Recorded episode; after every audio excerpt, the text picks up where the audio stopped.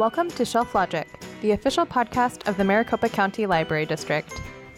Hello, and welcome to Shelf Logic. My name is Caroline, And I'm Jen. and today we are going to be doing a Pride Month book discussion. And this is very special and exciting because when we first um, started doing virtual programming, Jen and I did a Pride read back in 2020. I know that's so wild. It, it seems like I can remember filming it just yesterday, and it was two years ago. I know it's so weird, and it was really fun. And so, of course, like it's been two years, and Jen and I are still reading. Mhm. um, and especially like I don't know about you, but I've been reading a lot of LGBT um, like fiction Mhm. and nonfiction, but a lot more fiction lately. Um, so it was it was like a natural fit to revisit this and also like plug the one from 2020. Yeah. So I think if we can manage it, we'll maybe try to put like a link in the description of this podcast, like in the show notes. Um, of that program so that you can go back and watch our 2020 books and then pop in and listen to this and see what we picked this year. Yeah. Yeah. It's So- ex- Oh. Sorry, I just had a thought. It's exciting because I, I feel like I've been reading so much fiction more so too than like nonfiction, for example. But I feel like there's been like an explosion of queer stories that are being written. Yeah, and it makes me so happy. I'm really glad to see, and I'm glad to see queer fiction that's covering like the entire range of like experiences and emotions because obviously like it's one thing to just have a character and be like, "Oh, and by the way, this character is also gay." Uh huh. but there's they're doing a su- I don't know how to phrase it. They're doing a better job of having queer characters who, yes, they're queer and it's mentioned, but it's more about like how that impacts their life or like how that's like pro- like pushing their projection forward. Mm-hmm. So I really I'm glad that we're starting to focus more on Experience. yeah, yeah. So I'm very excited to talk about our books. Yeah. And I I do want to start. yeah, I I'm want gonna start. to you. So I don't know if you know this. No, you. I know that you know this. I'm just talking to the to the listeners. Stonewall Book Awards every year they will um, award certain titles um, with what's called the Stonewall Book Award for different categories. So there's like youth, um, young adult, adult, and this one is the Stonewall Award for Mike and Morgan Larry Romans Awards, and that's for children's books, and it's been awarded to Too Bright to See by Kyle Lukoff. Um, it came out in 2021, so last year in April. Um, and I'm just gonna read the blurb. Really, it's really sweet. It's definitely you know um, like a juvenile book, and it centers around the main character Bug and them not even understanding how they don't feel comfortable yet in their identity, and then kind of discovering that. So, in the wake of his uncle's death, a transgender boy on the cusp of middle school grapples with grief, friendship, and identity. Bug lives in a haunted house, but the ghosts of long ago never bothered him before this summer. Then, Uncle Roderick, who was gay, passed away, and now the house feels different with just Bug and his mom left. Usually, he would spend a month away at camp, the only place he feels connected to the group. But money is tight this year. When a ghost begins following Bug and his dreams turn into nightmares, he searches for answers about who is haunting him and why.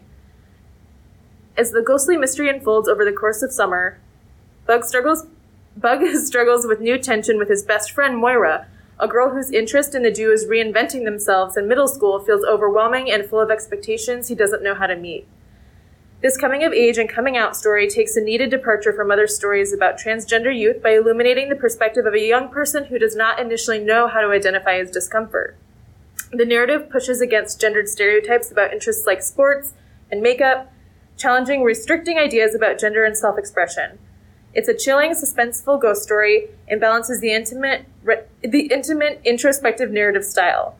Most of the characters are white, including Bug, his family, and Moira. that last, that last, You weren't expecting that? that last line. it's so funny because it's not like a summary of the book, but I guess it's important to know. Like, no, th- well, this is this is um Kirkus reviews. oh, okay. So that's why they said that. I They was like, why is the like that. publisher saying that? But yeah, that's good to know because if you're looking for, you know, intersectional queer stories, Mhm. this is maybe not it. not necessarily. as, as yeah, much. right. not Um, necessarily the one. So yeah, because this the Kirkus reviews kind of group it and they say that it's fiction for like around eight to twelve years old, and it calls it haunting and healing, and they say it's a must read. Wonderful. It sounds really good.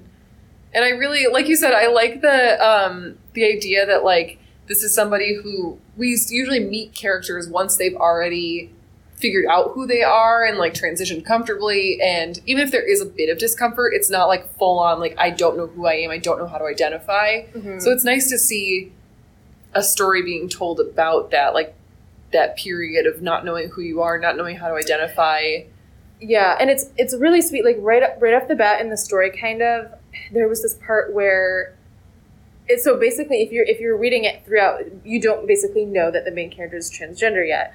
So they're um, he's at his uncle's funeral and he's wearing like a dress that has been like that he's had for quite a while that kind of doesn't fit and it feels just Mhm. very uncomfortable. And he describes himself as feeling like a doll like not even understanding how to like move or like hold your body in like this situation and i just felt like i don't know i feel like it was so i don't know it, it was just such a good painting it such a good picture for you because like you can totally like identify with just feeling so uncomfortable in a Mhm. situation you know what i mean?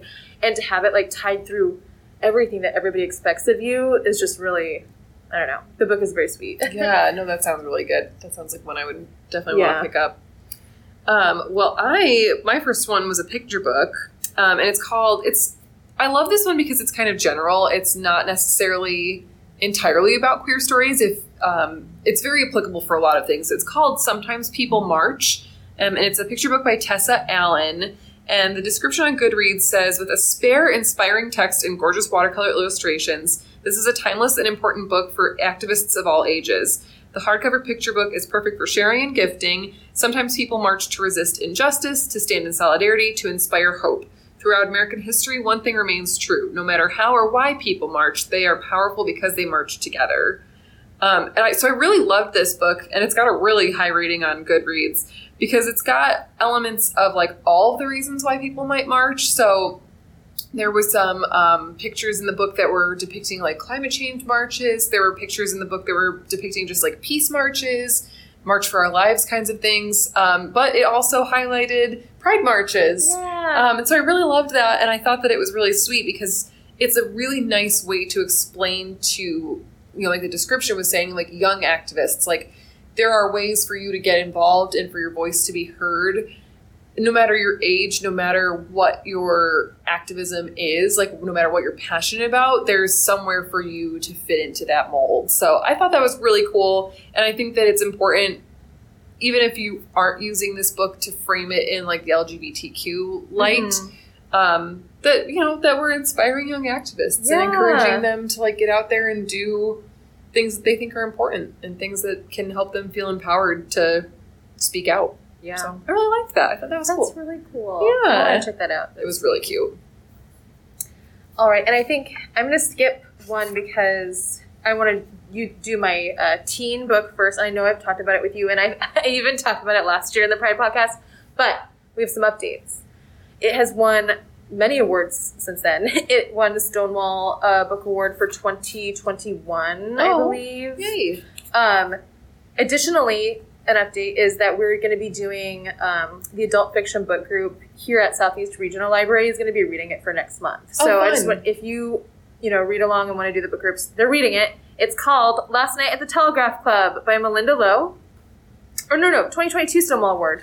Oh, cool. I think books that are published in 2021 will get the 2022 award. okay, that makes sense. Right? Just like movies that came out in 2021 are being Yeah. awarded with like a Grammy in 2022 22. Grammy? Oscar. Oscar?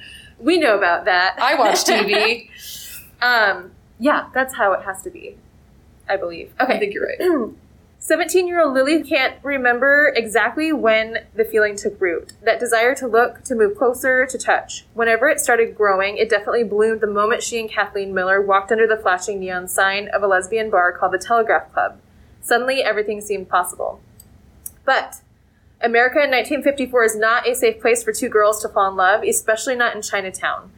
Red Scare paranoia threatens everyone, including Chinese Americans like Lily. With deportation looming over her father, despite his hard won citizenship, Lily and Kath risk everything to let their love see the light of day. So this has won the Stonewall Book Award. It also has, uh, it's the winner of the Asian Pacific American Award for Literature. Um, basically, at this point, I think there's like four words on the cover. It's like you Oh, can't hardly see the right side of the book anymore, but it's amazing. So um, it's from Malinda Lo. there's there's like a quote that I'm going to read, and it's kind of funny, but it's sweet. So this is Lily talking, and she's talking to Kath, the girl from school that she's met. That book, oh, she okay. Rewind. She's trying to show her this lesbian book that she found at the store, and she was very excited about it. So she was like, "I gotta show Kath." It was like very intriguing to her because she didn't know anything about it before that. So she's like, "That book. It was about two women, and they fell in love with each other." And then Lily asked, then Lily asked the question that had taken root in her, that was even now unfurling its leaves and demanding to be shown in the sun. Have you ever heard of such a thing? And then, of course, Kath is like sweet, but Kath is surely on the inside. She's like, yeah, like that's why we're hanging out. We're going to the Telegraph Club later. And so it's just really sweet. Um, the setting is incredible. It's at Chinatown in the 50s. Um, Malinda does, Malinda Lo does such an incredible job of like painting the importance of like her family and you know her connections in the community, but um, also highlighting how exciting it is and like I don't know, not, not mysterious, but kind of I don't know, difficult in navigating like these, this new like world that's opening up to her and that she didn't even understand about herself. It's like very very sweet. Um, I purchased that book and they're doing it next month for Southeast Regional Bookends Book Discussion. Woohoo! Read it. It's Oh, in the teen awesome. section. Um, this is great, like a great example of like intersectional queer fiction because Malinda Lo is writing not only about the queer experience but about the Asian American experience, and so it's nice to see. I don't know if we should probably define intersectionality. Oh, yeah, so, sorry. oh no, that's okay. I think I feel like if you read a lot of queer literature or a lot of literature with like people of color, you know kind of what that is, but but not everybody does. Um, intersectionality just highlights the importance of recognizing that people come from multiple backgrounds. So um, you might be queer, but you might also be black, and those two experiences intersect in some ways, but are also different in some ways. So where like someone who's queer and white and someone who's queer and black are both queer, but they experience things differently because race is also playing a part in their queerness and mm-hmm. in like the way they experience things. So it's just recognizing that like everyone's background kind of makes an impact on the way that they experience things, regardless of whether or not we all experience the same thing, if that makes sense. Yes, no, Yeah. that that that's totally perfect. I think it's so I don't know. It's important to remember when you're thinking because so like say certain groups like exactly like you said say oh this this issue is impacting queer people you know what I mean and then you're like let's let's take a look at this and try to fix it but then you're not paying attention to how it's um, impacting like queer women of color you know what I Mhm. mean and then that's why you have to be actually like literally paying attention to that fact Yeah, all the different ways that things can Mhm. impact people.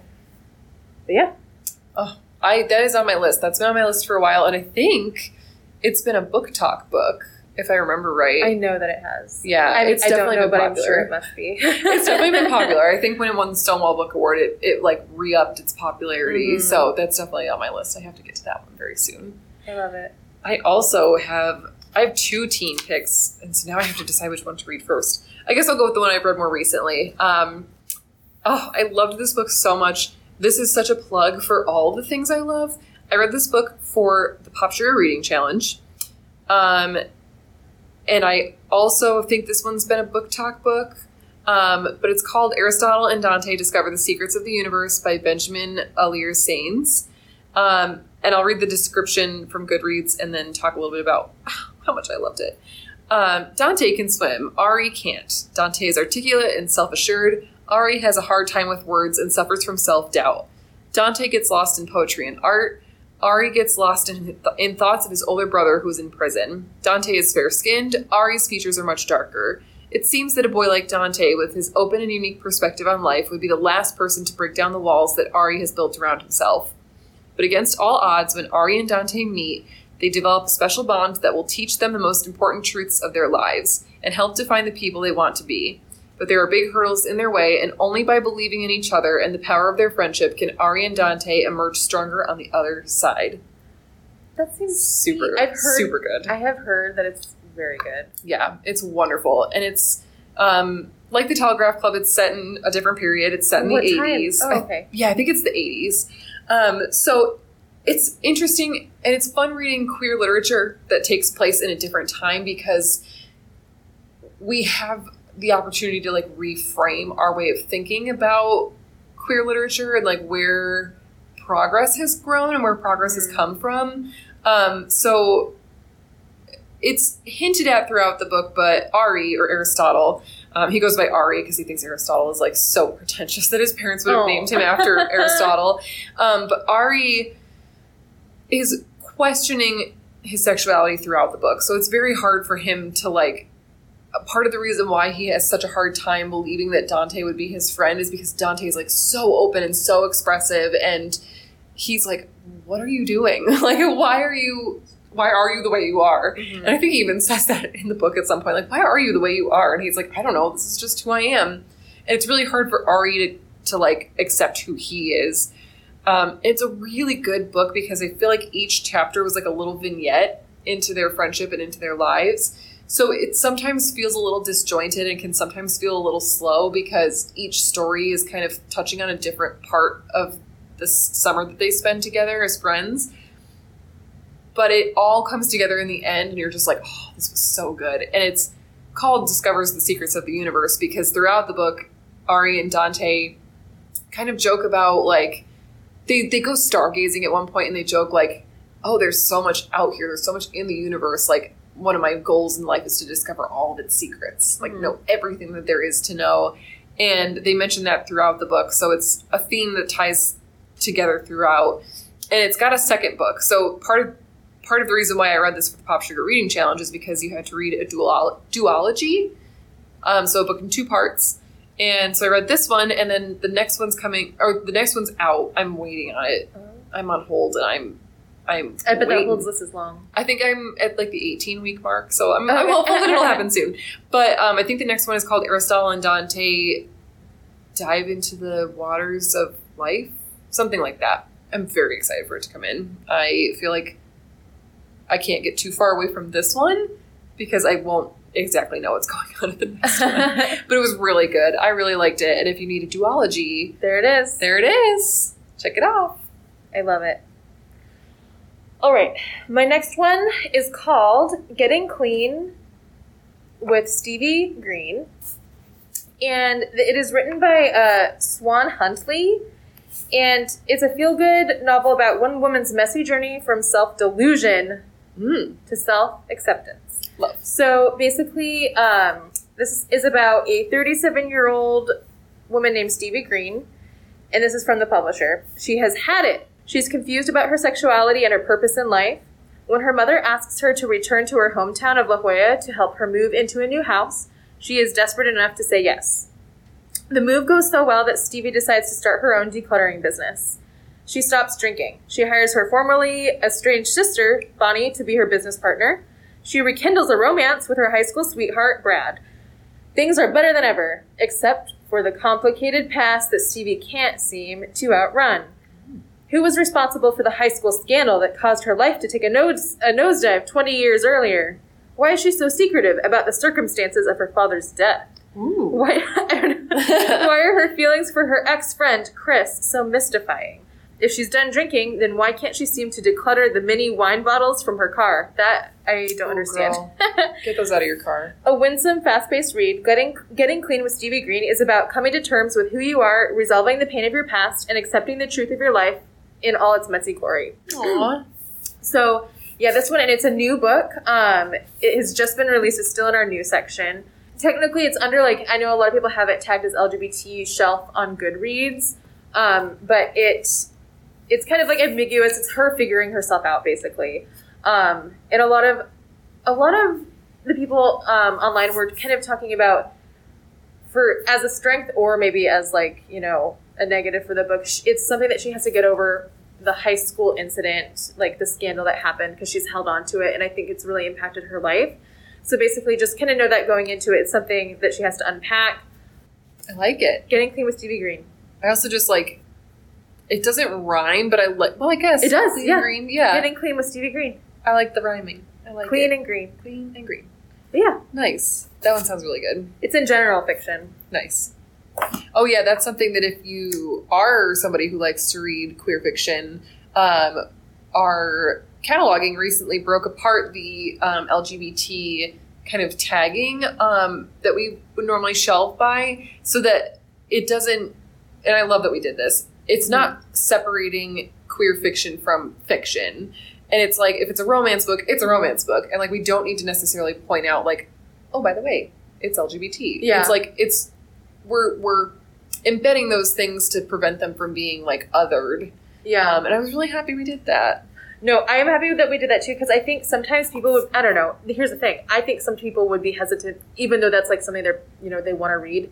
They might not want it to say, say that on the tag. Yeah. They might not feel comfortable with their family seeing them check out that book. Sure. My one con is that I want to be able to walk to a section of the library and know that any book I grab will be a queer story. I know. so I that's the only know. con. But I can search in our catalog. It's fine.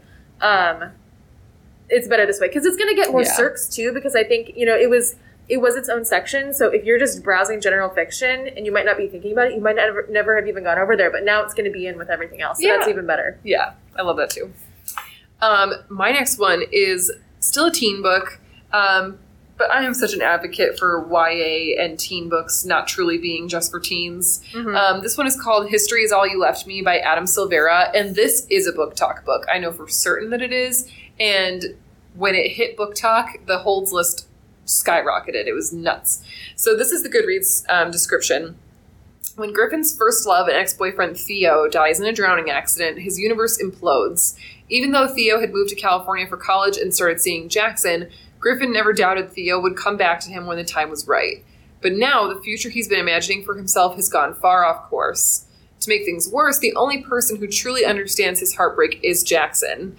But no matter how much they open up to each other, Griffin's downward spiral continues. He's losing himself in his obsessive compulsive disorder and destructive choices, and the secrets that he's been keeping are tearing him apart. If Griffin is ever to rebuild his future, he must first confront his history, every last heartbreaking piece in the puzzle of his life.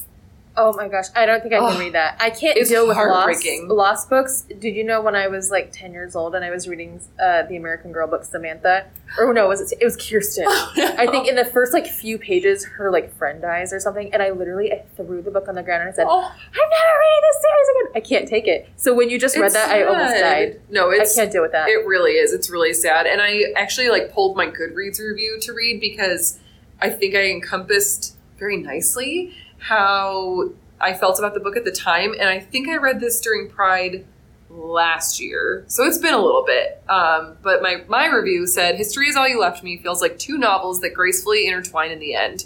Griffin is a complicated character living in the fallout of grief and grappling with how to feel again after the death of his first love. He learns a lot about himself and how to feel and how he can hurt himself and others. I love the way Silvera dealt with grief and death, as well as struggling with a mental illness that is difficult for others to understand or sympathize with. Past and present are woven together in a, to tell a full story, and I thought it was done very gracefully. Caroline, you are so good at writing book reviews. Thank you, I'm a wordsmith. Oh my gosh! No, that's, it gives me chills. it Thank makes me want to read it. So before I was like, I won't read that, and now I'm like, maybe I will. Yeah, well, and that's the thing is, it's really, it's like a really compelling book because Griffin and Theo have broken up. Theo's gone to college, so there's already some distance. But of course, like you never forget the first Yeah. person you were in love with, and so he always kind of holds out hope that when college is over or when Griffin, when Griffin graduates, that he and Theo could be together again. And so when Theo dies, he's Oh. like, uh, that's not what was supposed to happen. Like, this isn't part of the plan. And Griffin also really struggles with OCD. And a lot of his compulsions have to do with other people and like their proximity with him. So, like, I can't remember if it was left or right in the book, but Griffin has to be on a specific side of a person. Uh-huh. I want to say it's left.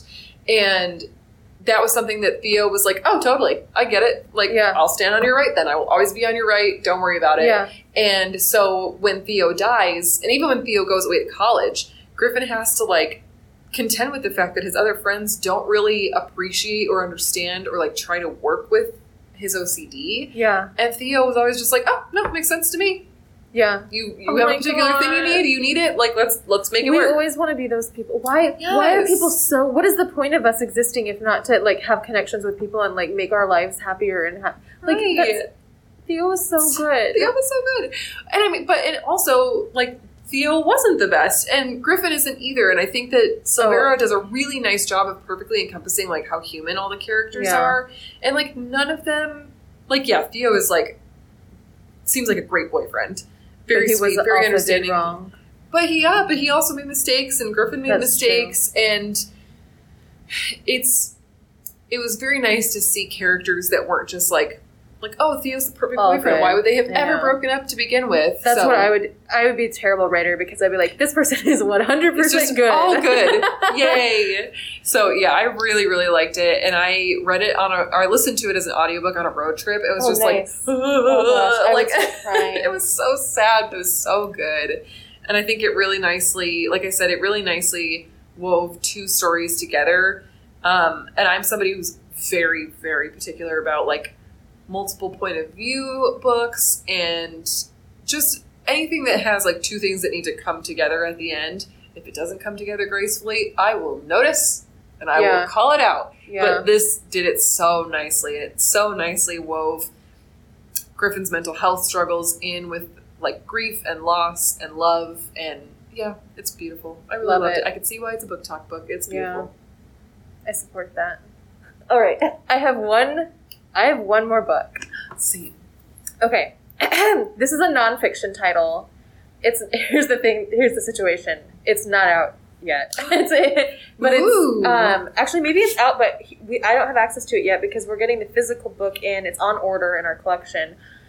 The situation is that I've listened to a podcast about it. I've read about it. It's called The Women's House of Detention. Have you heard of such a thing? No. in Greenwich Village in New York. It is a prison for women and transmasculine people, but like back then they were like, "You're a woman, you're going in here." So that's the situation. Okay. Oh, let me read you this blurb. This is from NPR. This is the blurb that's telling you to listen to. Um, they have they have okay. There's like two podcasts on it, and I listened. I listened to the one from the Advocate, but NPR says in New York City in the 20th century, tens of thousands of women and transmasculine people were incarcerated at the so-called House of D. It's the House of Detention.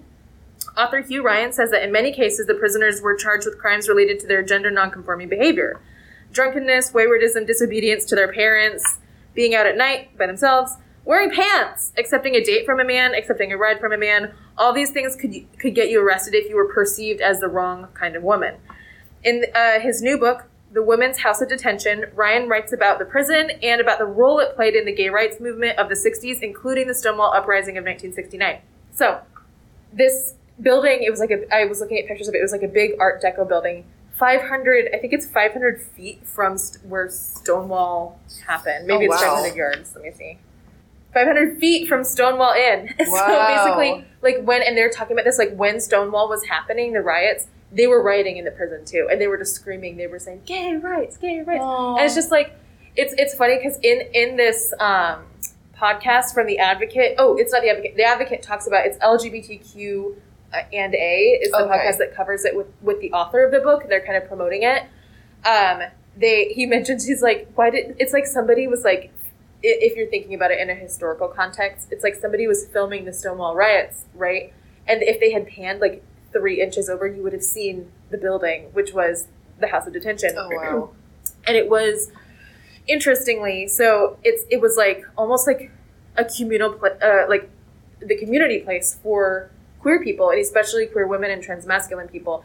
So basically they have um, all these all this data sets because this is where they were collecting I don't know, essentially stories but very much information on these people who like went in and out. So they have all this data of populations that typically didn't get their stories out. Do you know what I mean? So Yeah. they're having to piece it together for the book.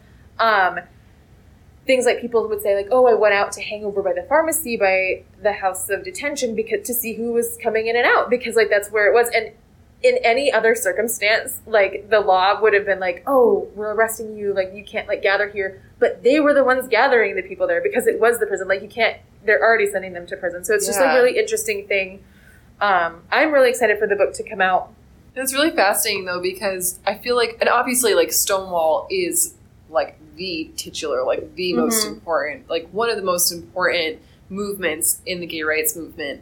And so you hear about Stonewall probably most often, I would say. So, and again, very important, like kicked off the gay rights movement was the start of Pride. Like that's why Pride exists. But like literally, I almost said a stone's throw. i know it's stone's throw literally, It a stone's was. throw It was. away. It's happening there too, and I think that's one of the wonderful things about books, and one of the wonderful things about what we do. I never knew about that. I I had know. never heard of that before, so I'm so glad that somebody's writing about it because otherwise it's not out there. Yeah. Oh, it sounds so good. Yeah, I'm really excited to read this. I already put it on hold. We're getting a couple copies in for the district. Um, Yay. But yeah, and it's by uh, Hugh Ryan, coming out this summer. Yay. Oh my gosh, that sounds really good. I'm probably to put that on hold too. Yes.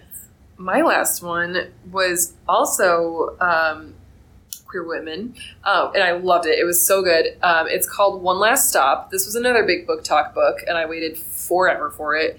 Um, it's by Casey McQuiston, and you you might recognize her name because um, she also wrote Red, White, and Royal Blue. Okay. Um, so a lot of she writes a lot of queer fiction.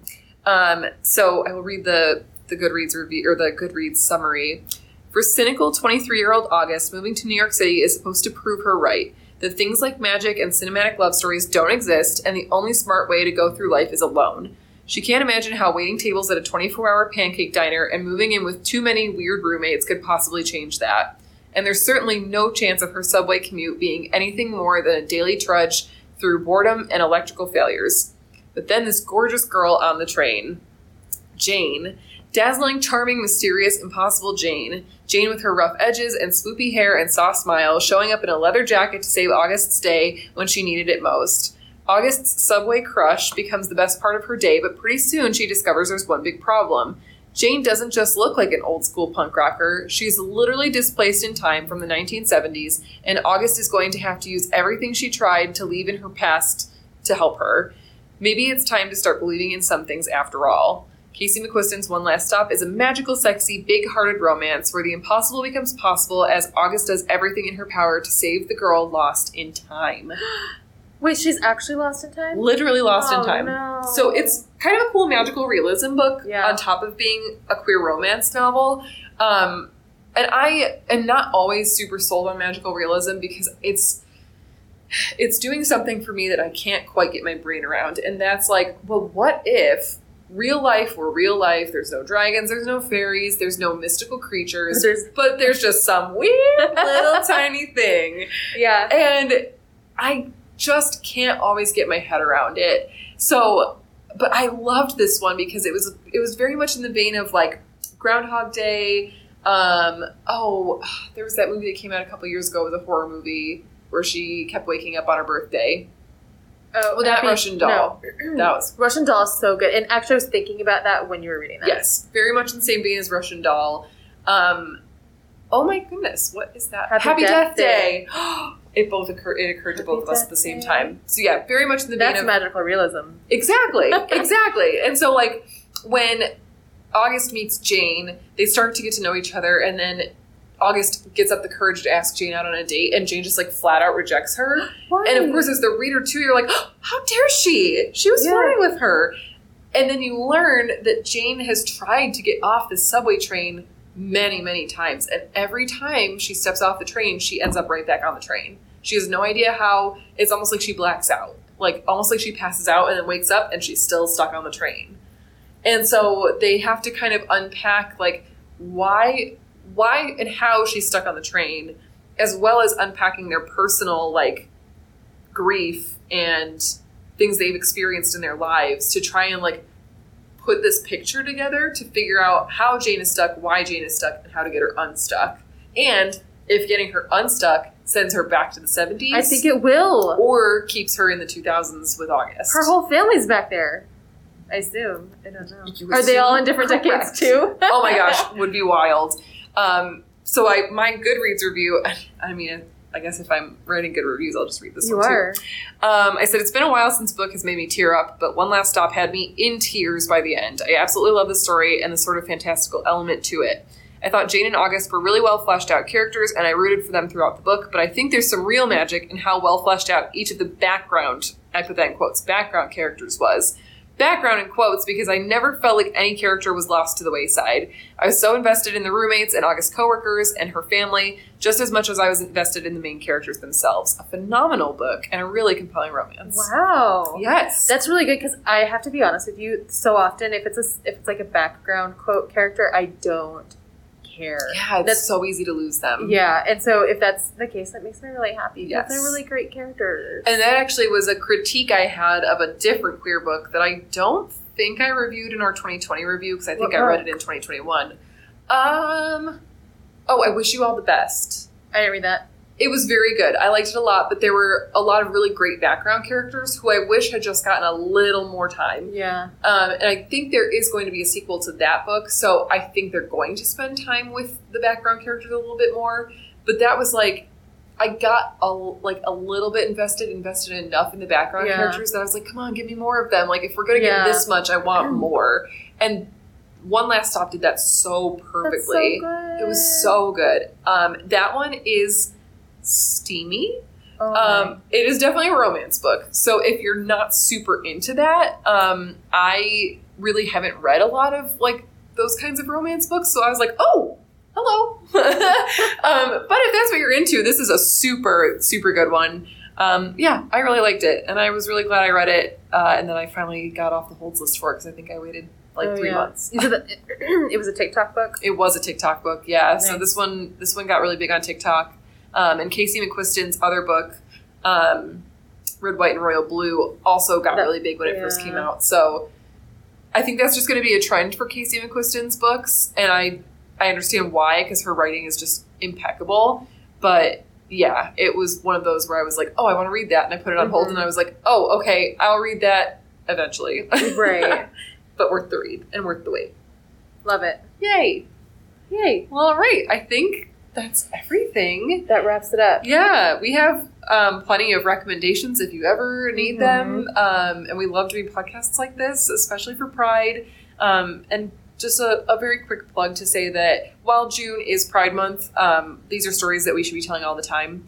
And don't save your queer literature for June. Read queer literature all the time Yeah. and talk about it and talk about the importance of pride and the importance of talking about the LGBTQ plus community all the time. Let's not just save it for June. Yeah. Yay. Every day. Yes. All right. Well, this was has been Caroline, This is Jen. and thank you so much for listening. Bye. Thank you for listening to Shelf Logic. Make sure to hit subscribe and share this podcast with your friends. Follow us on social media where we are at MCLDAZ.